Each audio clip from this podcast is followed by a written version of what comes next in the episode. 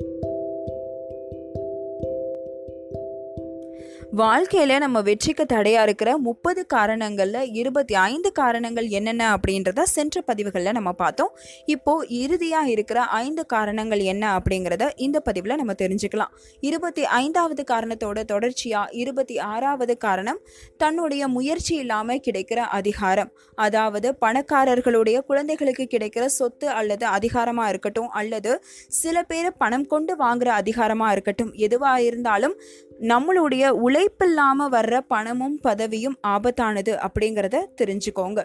இருபத்தி ஏழாவது நேர்மை தவறி நடக்கிறது. ஒழுக்கமாக இருக்கணும் அப்படின்றது தெரிஞ்சிருந்தும் சரியான பாதையில் தான் வாழணும் அப்படிங்கிறது புரிஞ்சிருந்தும் நேர்மை தவறி நடக்கிறது. இவங்களால வாழ்க்கையில் நிச்சயமாக எக்காரணம் கொண்டும் ஜெயிக்கவே முடியாது.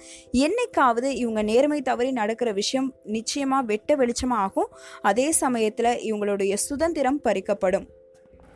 இருபத்தி எட்டாவது காரணம் பகட்டும் அகம்பாவமும். இதை பற்றி நான் சொல்லணுன்ற அவசியம் இல்லை இந்த குணங்கள் இருந்தவங்க எந்த அளவுக்கு வாழ்க்கையில் அழிஞ்சு தரமட்டமாக போயிருக்காங்க அப்படிங்கிறத வரலாறை புரட்டி பார்த்தா நம்மளுக்கு தெரியும். இருபத்தி ஒன்பதாவது காரணம் எந்த ஒரு விஷயத்தையுமே யோசித்து முடிவெடுக்கணும். அதை தவிர்த்து நம்ம ஏதோ ஒரு யூகத்தின் அடிப்படையில் அதாவது ஒரு கெஸ்டில் நம்ம ஏதோ சொல்கிறோம் ஏதோ ஒரு விஷயத்த செய்கிறோம் அப்படின்னா அது தவறாக போகிறதுக்கு அதிகமான வாய்ப்பு இருக்குது நம்ம ஒரு விஷயத்த செய்ய போகிறோம் அப்படின்னா அதற்கான விஷயங்களை அதற்கான தகவல்களை நம்ம சேகரிச்சுக்கிட்டு அதற்குரிய நபர்கிட்ட ஆலோசனை கேட்டு அதை நம்மளால் செய்ய முடியுமா? அதற்கு தேவையான முறைகள் நம்மக்கிட்ட இருக்கா? பணம் நம்மக்கிட்ட இருக்கா? ஆட்கள் நம்மக்கிட்ட இருக்கா?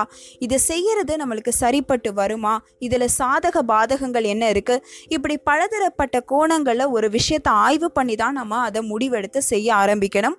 அது இல்லாமல் ஏதோ ஒரு யூகத்தின் பேரில் நம்ம ஆரம்பிக்கிறதோ ஒரு யூகத்தின் பேரில் ஆரம்பிக்காமல் இருக்கிறதோ இது தவறான ஒரு முடிவில் போய் தான் கொண்டு போய்விடும் முப்பதாவது காரணம் அகலக்கால் வைக்கிறது. ஒரு தொழிலை நீங்கள் செய்ய போகிறீங்க அப்படின்னா அகலக்கால் வைக்காதீங்க.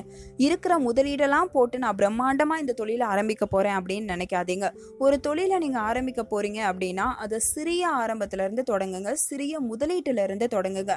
அதை பெரிய அளவுக்கு கொண்டு போகணும் அப்படிங்கிறத உங்கள் இலக்காக வச்சுக்கோங்க. ஆனால் எடுத்த எடுப்புலையே உங்ககிட்ட எவ்வளோ பணம் இருந்தாலும் சரி அதை பிரம்மாண்டமான அளவில் நான் ஆரம்பிக்க போகிறேன் அப்படின்னு கிளம்பாதீங்க. நம்மளுக்கு எவ்வளோதான் முன் அனுபவம் இருந்தால் இருந்தாலும் சில நேரங்களில் நாம் மட்டுமே அந்த இடத்துல வந்து ஃபேஸ் பண்ண போகிறோம் அப்படின்னா அதில் நிறைய சாதக பாதகங்களை நம்ம ஃபேஸ் பண்ணி ஆக வேண்டிய நிலை ஏற்படும்.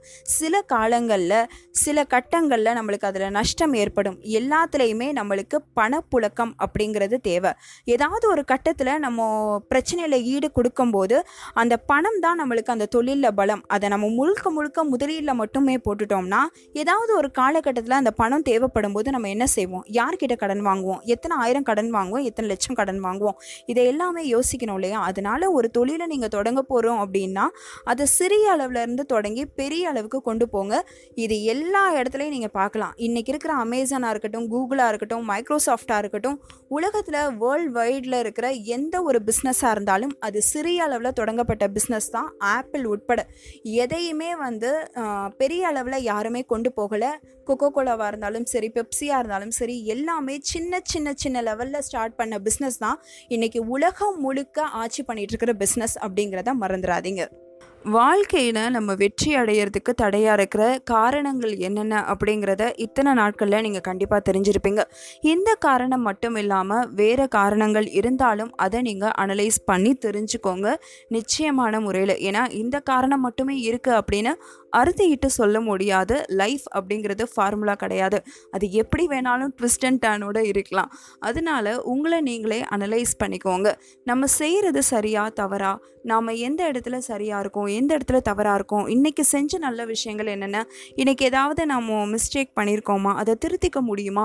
இதெல்லாம் வந்து டெய்லியும் நம்மளை நாமளே அனலைஸ் பண்ணிக்கிறது அப்படிங்கிறது நல்ல விஷயம். வெளியிலேருந்து ஒருத்தவங்க சொல்கிறத விட நம்மளை நாமளே மாற்றிக்கிறது நம்மளுக்கிட்ட இருக்கிற நல்ல குணத்தை நம்மளே தக்க வச்சுக்கிறது அப்படிங்கிறது பெஸ்ட் இல்லையா?